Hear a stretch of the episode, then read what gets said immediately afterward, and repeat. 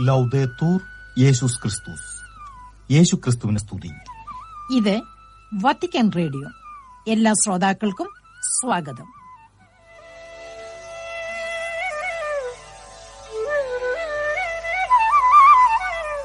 ശ്രോതാക്കൾക്കേവർക്കും നമസ്കാരം. ഇന്നത്തെ മലയാളം സംപ്രേക്ഷണത്തിൽ ആദ്യം വാർത്തകളും ശേഷം വചനവീധി എന്ന തുടർ പരമ്പരയും കേൾക്കാം.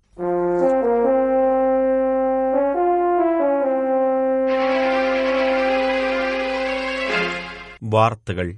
നോമ്പുകാല ധ്യാനത്തിനായി റോമൻ കൂരിയ പാപ്പായ്ക്കൊപ്പം ഫെബ്രുവരി മാസം പത്തൊൻപതാം തീയതി മുതൽ അഞ്ചു ദിവസത്തേക്ക് റോമൻ കൂരിയയിലെ അംഗങ്ങൾ ഫ്രാൻസിസ് പാപ്പായ്ക്കൊപ്പം നോമ്പുകാല ധ്യാനത്തിൽ പങ്കുകൊള്ളുന്നു. കഴിഞ്ഞ വർഷങ്ങളിലെന്ന പോലെ പൊന്തിഫിക്കൽ ഭവനത്തിന്റെ പ്രസംഗകനായ കർദിനാൾ റനൈറോ കന്താലമേസയാണ് ഈ വർഷവും ധ്യാനചിന്തകൾ പങ്കുവയ്ക്കുന്നത്. ധ്യാനത്തിന് മുന്നോടിയായി ഫെബ്രുവരി പതിനെട്ടാം തീയതി നടന്ന മധ്യാഹ്ന പ്രാർത്ഥനയുടെ അവസാനം ഫ്രാൻസിസ് പാപ്പ പ്രാർത്ഥനയുടെ വർഷത്തിൽ ആചരിക്കുന്ന ഈ നോമ്പുകാലത്തിൽ പ്രത്യേകമായും ജൂബിലിക്ക് വേണ്ടി ഒരുങ്ങുന്ന കാലഘട്ടത്തിൽ ദൈവിക സാന്നിധ്യം തിരിച്ചറിയുവാനും പ്രാർത്ഥിക്കുവാനും വിശ്വാസികളെ ആഹ്വാനം ചെയ്തു. ധ്യാനത്തിന്റെ ഈ വാരത്തിൽ വത്തിക്കാൻ വാർത്തകൾ സംപ്രേക്ഷണം ചെയ്യുന്ന സമൂഹ മാധ്യമങ്ങളിലൂടെ കർദിനാൾ കന്താലമേസയുടെ ഒരു മിനിറ്റ് ദൈർഘ്യമുള്ള ധ്യാനചിന്തയും വിശ്വാസികൾക്കായി പ്രസിദ്ധീകരിക്കപ്പെടും. ഒരു ദിവസം മുഴുവൻ കർത്താവിനോടൊപ്പം ആയിരിക്കുവാനും ആത്മാവിന് ഉന്മേഷം നൽകുവാനും ഈ ഒരു മിനിറ്റ് വീഡിയോയ്ക്ക് സാധിക്കുമെന്ന് കർദിനാൾ അടിവരയിട്ടു. ധ്യാന ചിന്തകൾ പങ്കുവയ്ക്കുന്ന ആദ്യ വീഡിയോ ഫെബ്രുവരി മാസം പത്തൊൻപതാം തീയതിയാണ് പ്രസിദ്ധീകരിച്ചത്. യോഹന്നാന്റെ സുവിശേഷം ഒന്നാം അധ്യായം മുപ്പത്തിയെട്ട് മുപ്പത്തിയൊൻപത് വചനങ്ങൾ ഉദ്ധരിച്ചുകൊണ്ടാണ് കർദിനാൾ സംസാരിച്ചത്. തന്റെ പിന്നാലെ വന്ന ശിഷ്യന്മാരോട് യേശു ചോദിക്കുന്ന ചോദ്യം ഏറെ പ്രസക്തമാണ്. നിങ്ങൾ എന്ത് അന്വേഷിക്കുന്നു? നമ്മുടെ ജീവിതത്തിൽ നാം എന്താണ് അന്വേഷിക്കുന്നതെന്ന അസ്തിത്വത്തിന്റെ സമസ്യയാണ് ഇതെന്ന് കർദിനാൾ പറഞ്ഞു. ഇതിനുത്തരം ഉടനടി ലഭിക്കുന്നില്ലെങ്കിൽ പോലും എല്ലാവരും അന്വേഷിക്കുന്നത് ജീവിതത്തിന്റെ സന്തോഷമാണ് കർദിനാൾ അടിവരയിട്ടു. നൈജീരിയയിൽ സാമ്പത്തിക പരിഷ്കരണം ദാരിദ്ര്യം വർദ്ധിപ്പിക്കുന്നു. നൈജീരിയൻ മെത്രാൻ സമിതിയുടെ നിരീക്ഷണ പ്രകാരം നൈജീരിയയിൽ നടത്തുന്ന പുതിയ സാമ്പത്തിക പരിഷ്കരണം ധാരാളം ആളുകളെ കടുത്ത ദാരിദ്ര്യത്തിലേക്ക് നയിച്ചുകൊണ്ടിരിക്കുന്നു. ദേശീയ ചരിത്രത്തിൽ മുൻപൊരിക്കലും നടന്നിട്ടില്ലാത്ത അരക്ഷിതാവസ്ഥയാണ് ഇതുവഴിയായി സംജാതമാകുവാൻ പോകുന്നതെന്നും സമിതി വിലയിരുത്തുന്നു. ഇന്ധന സബ്സിഡി നിർത്തലാക്കുകയും വിദേശ നാണ്യ വിപണി ഏകീകരിക്കുകയും ചെയ്തതോടെ പെട്രോളിയം ഉൽപ്പന്നങ്ങളുടെ വിലയിലുണ്ടായ വർധനയും നാണയത്തിന്റെ മൂല്യത്തിലുണ്ടായ ഇടിവും ആളുകളെ പട്ടിണിയിലേക്ക് പോലും നയിക്കുന്ന സാഹചര്യമാണ് നൈജീരിയയിൽ ഇപ്പോൾ ഉള്ളത്. പരിഷ്കാരങ്ങളുടെ പ്രതികൂല പ്രത്യാഘാതങ്ങൾ താൽക്കാലികമായിരിക്കുമെന്നും ദീർഘകാലാടിസ്ഥാനത്തിൽ പരിഷ്കാരങ്ങൾ ദേശീയ സമ്പദ് വ്യവസ്ഥയിലേക്ക് വിദേശ നിക്ഷേപം ആകർഷിക്കുന്നതിലൂടെ നല്ല ഫലങ്ങൾ ഉണ്ടാക്കുമെന്നും സർക്കാർ ആവർത്തിക്കുന്നുവെങ്കിലും ധാരാളം ആളുകൾ ദാരിദ്ര്യത്തിന്റെ പടുകുഴിയിലേക്ക് വീഴുന്ന അവസ്ഥയാണ് നിലവിലുള്ളത്. ഗാസ മുനമ്പിൽ കുട്ടികളുടെ ജീവൻ അപകടത്തിൽ. ഇസ്രയേൽ പലസ്തീൻ യുദ്ധം മൂലം ഏറെ ദുരിതമനുഭവിക്കുന്ന ഗാസ മുനമ്പിൽ പോഷകാഹാരക്കുറവ് മൂലം കുട്ടികളുടെ ജീവൻ അപകടത്തിലാണെന്ന് യുനിസെഫ് സംഘടന പുറത്തിറക്കിയ പത്രക്കുറിപ്പിൽ പറയുന്നു. പരിമിതമായ ഭക്ഷണ ലഭ്യത മൂലം അറുപത്തിനാല് ശതമാനത്തോളം കുടുംബങ്ങൾ ഒരു നേരം മാത്രമാണ് ആഹാരം കഴിക്കുന്നത്. ഇതുമൂലം പൊതു ആരോഗ്യവും ഭീഷണിയിലാണ്. തെക്കൻ ഗാസ മുനമ്പിൽ ഏറ്റവും കൂടുതൽ സഹായം ലഭ്യമായിട്ടുള്ള റാഫയിൽ രണ്ടു വയസ്സിന് താഴെയുള്ള കുട്ടികളിൽ അഞ്ച് ശതമാനം പേർ കടുത്ത പോഷകാഹാരക്കുറവ് അനുഭവിക്കുന്നുവെന്നാണ് യുനിസെഫ് സംഘടന എടുത്തു പറയുന്നത്. മ്യാൻമറിൽ നിർബന്ധിത സൈനിക സേവനം യുവാക്കളെ രാജ്യം വിടാൻ പ്രേരിപ്പിക്കുന്നു. മ്യാൻമറിൽ അധികാരത്തിലുള്ള സൈനിക ഭരണകൂടം വിശദാംശങ്ങൾ നൽകാതെ യുവാക്കൾക്ക് നിർബന്ധിത സൈനിക സേവനത്തിനുള്ള നിയമം കൊണ്ടുവരുന്നുവെന്ന പ്രഖ്യാപനത്തെ തുടർന്ന് നിരവധി യുവാക്കൾക്കിടയിൽ ആശങ്കകൾ വർദ്ധിക്കുകയും രാജ്യം വിടാൻ അവരെ പ്രേരിപ്പിക്കുകയും ചെയ്യുന്നു. നഷ്ടങ്ങളും തോൽവികളും ഏറെ നേരിടേണ്ടി വന്ന സൈന്യത്തിന് അതിർത്തി പ്രവിശ്യകളിലും നഗരങ്ങളിലും നിയന്ത്രണം വീണ്ടെടുക്കുവാനാണ് നിർബന്ധിത സൈനിക സേവനം നിലവിൽ കൊണ്ടുവരുന്നത്. സൈന്യത്തിന്റെ ഈ നീക്കം ബലഹീനതയുടെ അടയാളമായിരിക്കുമെന്നും യുദ്ധക്കളത്തിൽ ഒരു അനിശ്ചിത അനിശ്ചിതാവസ്ഥ സ്ഥിരീകരിക്കുകയും ചെയ്യുമെന്ന് നിരീക്ഷകർ അഭിപ്രായപ്പെടുന്നു. കുടുംബങ്ങളെ പിടിമുറുക്കുന്ന സാമൂഹിക സാമ്പത്തിക പ്രതിസന്ധി കണക്കിലെടുത്ത് ധാരാളം ആളുകൾ കുടിയേറ്റം നടത്തുവാനുള്ള സാധ്യതയും പഠനങ്ങൾ വെളിപ്പെടുത്തുന്നു. കോങ്കോയിൽ സ്ഥിതി അതിദയനീയം. കോങ്കോ സൈന്യവും എം ഇരുപത്തിമൂന്ന് സായുധ സംഘവും തമ്മിലുള്ള തീവ്രമായ പോരാട്ടം നടക്കുന്ന കോങ്കോയിലെ സാക്കെ നഗരത്തിൽ നിന്നും നിവാസികളെ ഒഴിപ്പിച്ചുവെങ്കിലും കൊല്ലപ്പെടുന്നവരുടെയും പരിക്കേൽക്കുന്നവരുടെയും എണ്ണം ദിനംപ്രതി വർദ്ധിക്കുന്നത് ആശങ്കാജനകമാണെന്ന് സാക്കയിലെ ഇടവക വികാരി ഫാദർ ഫൌസ്റ്റീൻ എംബാര് വെളിപ്പെടുത്തി. തുടർച്ചയായി പതിക്കുന്ന ബോംബുകൾ ജനങ്ങളിൽ ഏറെ ഭീതി പരത്തുന്നുവെന്നും അദ്ദേഹം കൂട്ടിച്ചേർത്തു. നോർത്ത് കിവുവിന്റെ തലസ്ഥാനമായ ഗോമയിൽ നിന്ന് ഏകദേശം ഇരുപത് കിലോമീറ്റർ അകലെയുള്ള നഗരമായ സാക്കെ എം ഇരുപത്തിമൂന്ന് സായുധ അക്രമി സംഘത്തിന്റെ കൈവശമാണ്. സാക്കയിൽ നിന്നും കുടിയൊഴിപ്പിക്കപ്പെട്ട ഏകദേശം അറുപതിനായിരത്തോളം ആളുകൾ വിവിധ കത്തോലിക്ക ഇടവകകൾ ഒരുക്കിയിരിക്കുന്ന അഭയാർത്ഥി കേന്ദ്രങ്ങളിലാണ് അന്തിയുറങ്ങുന്നത്. ഇതോടെ വാർത്തകൾ സമാപിച്ചു. വചനവീഥി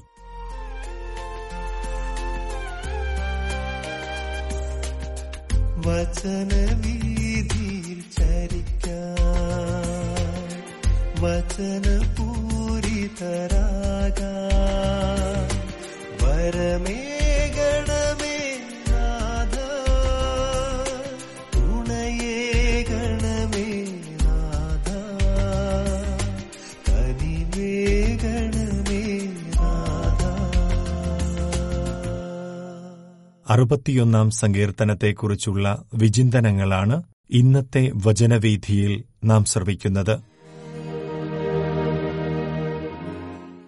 ഗായക സംഘ നേതാവിന് തന്ത്രിനാദത്തോടെ ദാവീദിന്റെ സങ്കീർത്തനം എന്ന തലക്കെട്ടോടെയുള്ള അറുപത്തിയൊന്നാം സങ്കീർത്തനം ദൈവസന്നിധിയിൽ അഭയം കണ്ടെത്താനും അവിടെ നിത്യം വസിക്കാനും ആഗ്രഹിക്കുന്ന ഒരു വിശ്വാസിയുടെ പ്രാർത്ഥനയാണ്. ജീവിതത്തിലെ തകർച്ചയുടെയും ദൈവത്തിൽ നിന്നുള്ള അകൽച്ചയുടെയും അനുഭവത്താൽ വേദനയനുഭവിക്കുന്ന ഒരു മനുഷ്യന്റെ വിലാപം എന്ന ശൈലിയിലാണ് ഈ സങ്കീർത്തനം എഴുതപ്പെട്ടിരിക്കുന്നത്. ദൈവത്തിനരികിൽ സുരക്ഷിതമായ ഇടം കണ്ടെത്താമെന്നും അവന് സ്വീകാര്യമായ ജീവിതം നയിച്ചാൽ അവന്റെ പ്രീതി നേടാമെന്നുമുള്ള ബോധ്യമാണ് സങ്കീർത്തകനെ നയിക്കുന്നത്. വിവിധ കാലങ്ങളിലായി രചിക്കപ്പെട്ട ഒരു ഗീതമെന്ന തോന്നലുളവാക്കുന്ന വിധത്തിലാണ് ഈ കീർത്തനം എഴുതപ്പെട്ടിരിക്കുന്നതെന്ന് നമുക്കു കാണാം. ഭൂമിയുടെ അതിർത്തിയിൽ നിന്ന് ദൈവത്തോട് വിളിച്ചപേക്ഷിക്കുന്ന സങ്കീർത്തകൻ പ്രവാസകാലവും രാജാവിനു വേണ്ടിയുള്ള പ്രാർത്ഥനയിൽ രാജാക്കന്മാരുടെ കാലവും ദൈവകൂടാരവും നേർച്ചകളും പരാമർശിക്കപ്പെടുന്നിടത്ത് പ്രവാസശേഷമുള്ള കാലവുമൊക്കെ കടന്നുവരുന്നത് നമുക്ക് കാണാനാകും. അപേക്ഷിക്കുന്നവരെ ഉപേക്ഷിക്കാത്തവനാണ് ഇസ്രായേലിന്റെ ദൈവം എന്ന ബോധ്യത്തോടെ ഹൃദയം ആകുലതകളാൽ നിറഞ്ഞ ഒരു വിശ്വാസി നടത്തുന്ന പ്രാർത്ഥനയാണ് ഈ സങ്കീർത്തനം.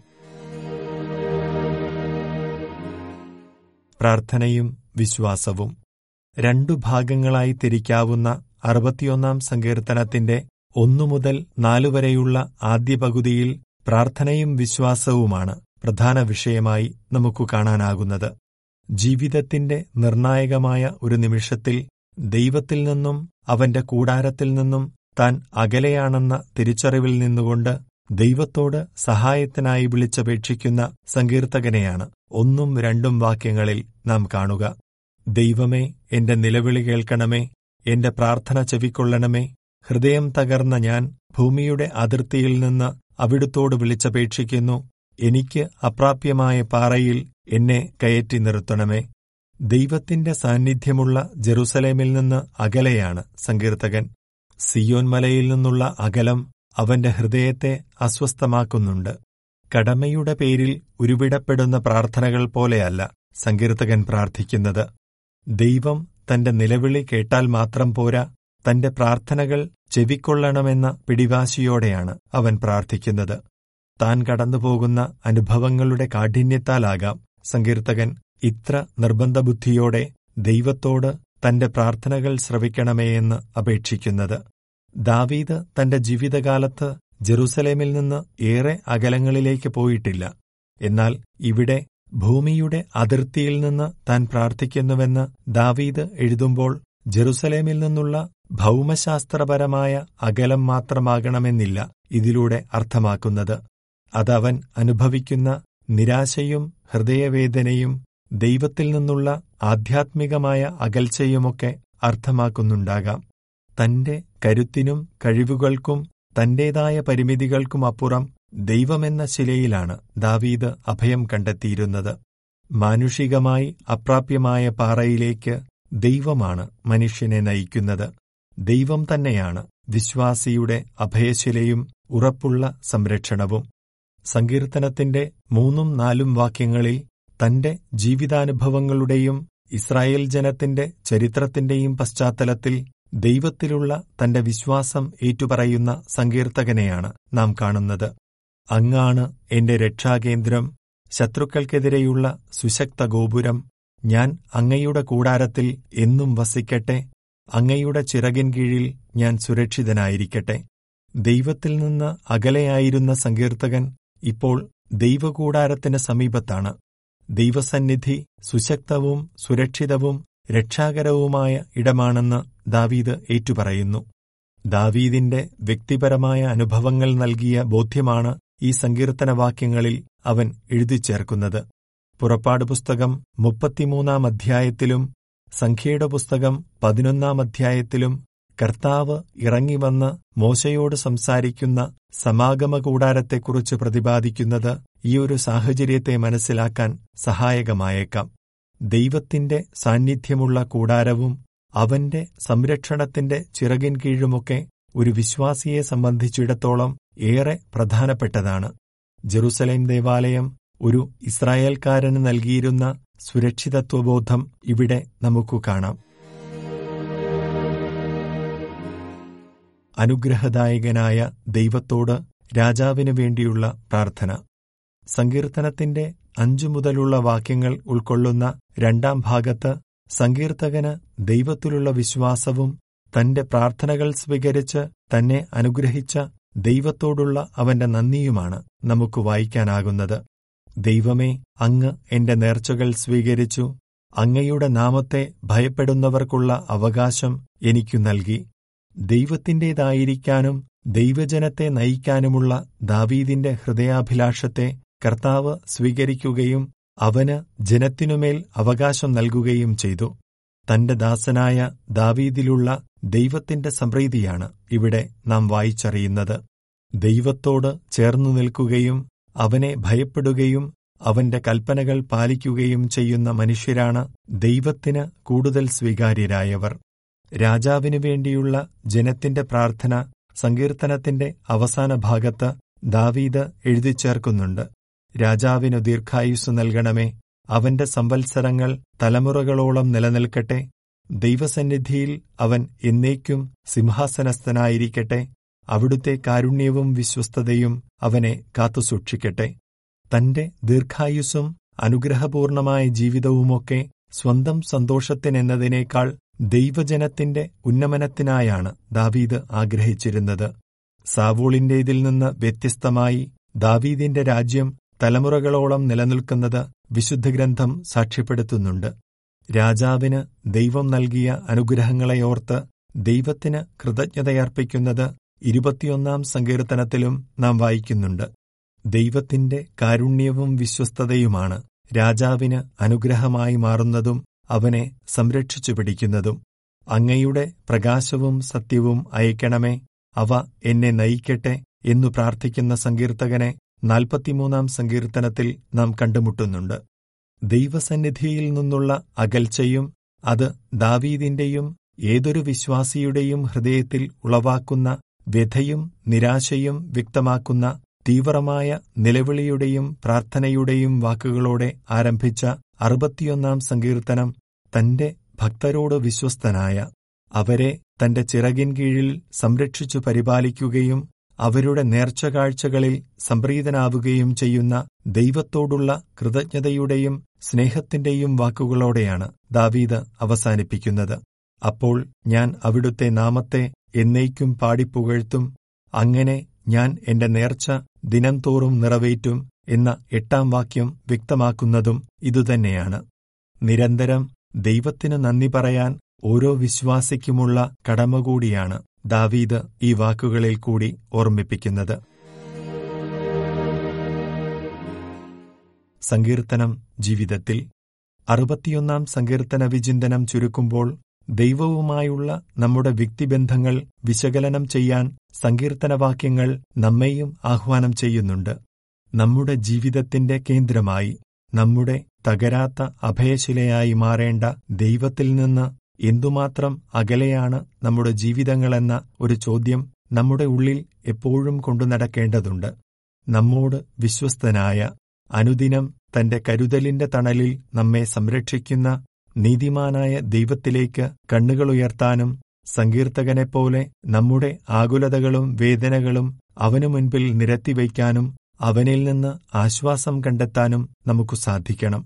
തന്നോട് ചേർന്നു നിൽക്കുന്ന തന്റെ ഹിതമനുസരിച്ച് ജീവിക്കുന്ന മനുഷ്യമക്കളെ കൈവിടാത്ത സ്നേഹത്താൽ പ്രേരിതമായി നിർമ്മലമായി അർപ്പിക്കപ്പെടുന്ന ബലികൾ കനിവോടെ സ്വീകരിക്കുന്ന ദൈവത്തിന്റെ കാരുണ്യവും വിശ്വസ്തതയും നമ്മെയും കാത്തുസൂക്ഷിക്കട്ടെ ജീവിതാന്ത്യത്തോളം അനുദിനം ദൈവസ്തുതികൾ പാടാനും അവന് കൃതജ്ഞതയുടെ ബലികളർപ്പിക്കാനും ദൈവം നമ്മെ അനുഗ്രഹിക്കട്ടെ.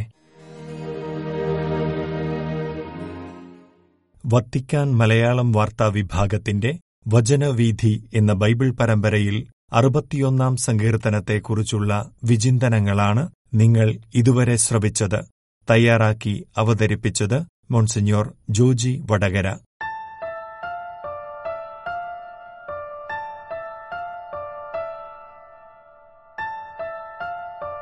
എം എസ് ടി വൈദികനായ ഫാദർ അശോക് കൊല്ലംകുടി രചനയും സംഗീതവും നിർവഹിച്ച ഒരു ഗാനമാണ് അടുത്തത്.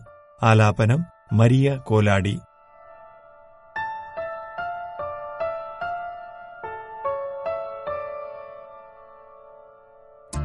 ഏറ്റെടുക്കാൻ നീ വൈകരുതേ.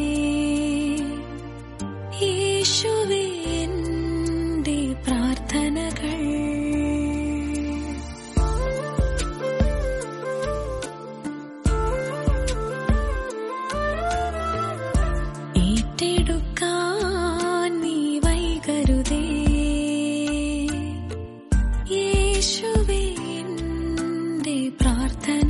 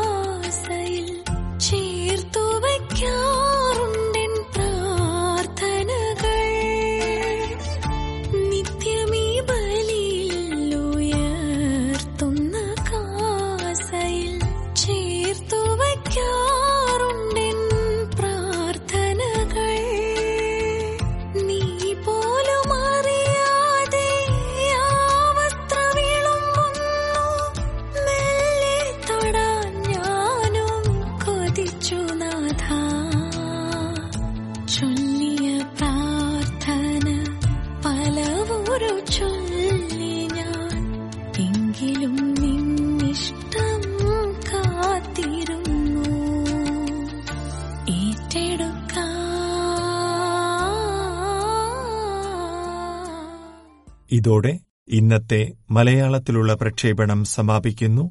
ശ്രോതാക്കൾക്കേവർക്കും നന്ദി നമസ്കാരം.